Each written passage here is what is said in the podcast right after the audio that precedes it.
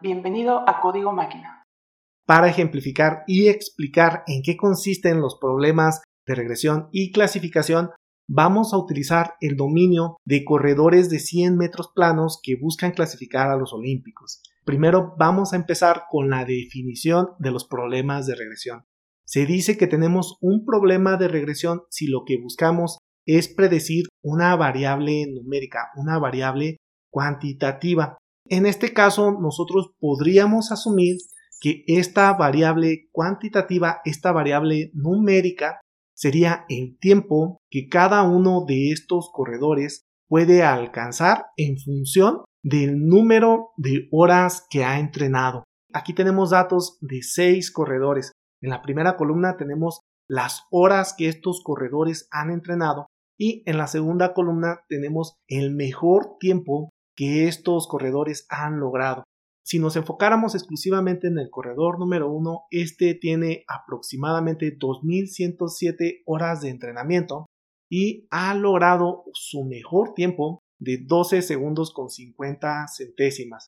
Para el corredor 2, este corredor prácticamente no ha entrenado, de hecho tiene aproximadamente 100 horas de entrenamiento y tiene el peor tiempo de todos los corredores correspondiente a 14 segundos. Ahora, con estos datos de los corredores, nosotros podríamos crear un modelo que nos permitiera predecir una variable cuantitativa, una variable numérica, que en este caso corresponde al tiempo que los corredores podrían alcanzar al correr los 100 metros planos.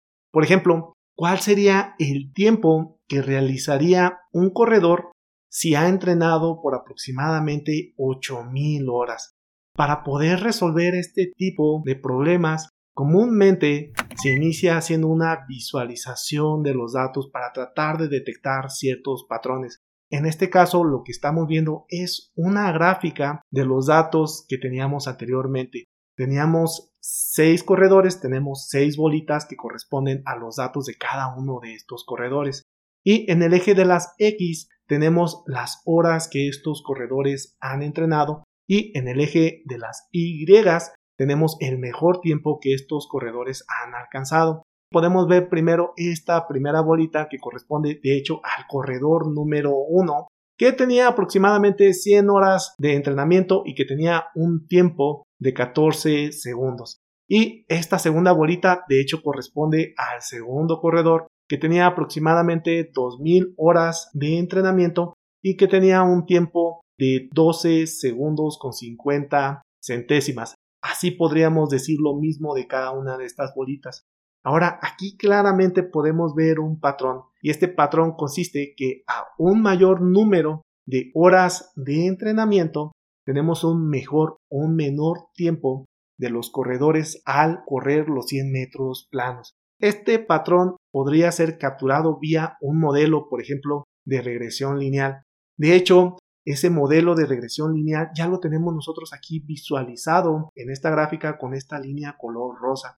Precisamente nos sirve para hacer una predicción de una variable cuantitativa numérica del tiempo que los corredores harían para correr los 100 metros planos en función del número de horas de entrenamiento. Para hacerlo, lo único que tenemos que hacer aquí es extender la línea. Por ejemplo, si nosotros quisiéramos determinar cuál sería el tiempo que un corredor realizaría al haber entrenado por 8.000 horas, lo único que tendríamos que hacer sería extender la línea y estaríamos ubicando a ese corredor justo en esta posición y podría alcanzar un tiempo de 9 segundos con 74 centésimas.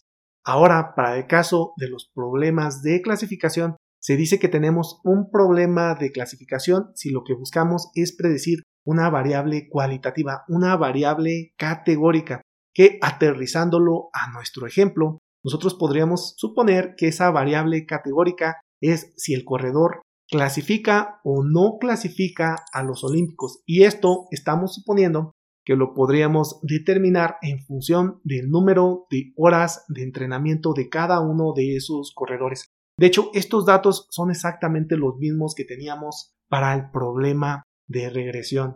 Ahora, de la misma manera que lo hicimos anteriormente, conviene visualizar los datos para que veamos si existe algún cierto tipo de patrón.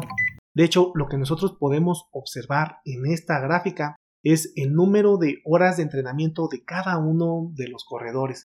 Recuerdan que teníamos un corredor que había entrenado aproximadamente por 100 horas, es justo esta bolita que tenemos por aquí, y que teníamos otro corredor que había entrenado aproximadamente por 2000 horas, es justo esta bolita que tenemos por aquí. Y el hecho de que estas bolitas sean de color rosa nos está indicando que estaban etiquetadas como aquellos corredores que no habían clasificado a las Olimpiadas. Y del lado derecho lo que tenemos son los dos corredores que habían entrenado por un número relativamente grande de horas, que efectivamente estaban etiquetados con la categoría de que sí efectivamente habían clasificado a las Olimpiadas. Ahora, aquí efectivamente existe un patrón. Si entrenaron poco, no clasificaron. Si entrenaron mucho, sí clasificaron. Esto nosotros lo podríamos determinar creando un modelo de clasificación. En este caso se podría utilizar un modelo de regresión logística o un simple perceptrón, y con estas técnicas nosotros podríamos construir un modelo que determinara en qué punto partir, en qué punto definir un umbral de qué corredores sí van a clasificar y qué corredores no van a clasificar a las Olimpiadas. Así podríamos determinar fácilmente si un corredor que ha entrenado durante 8000 horas clasificaría o no clasificaría a las Olimpiadas. En este caso, efectivamente clasificaría. Con eso acabamos de resolver un problema que predice una variable categórica. Visita nuestro canal en youtube.com/Código Máquina.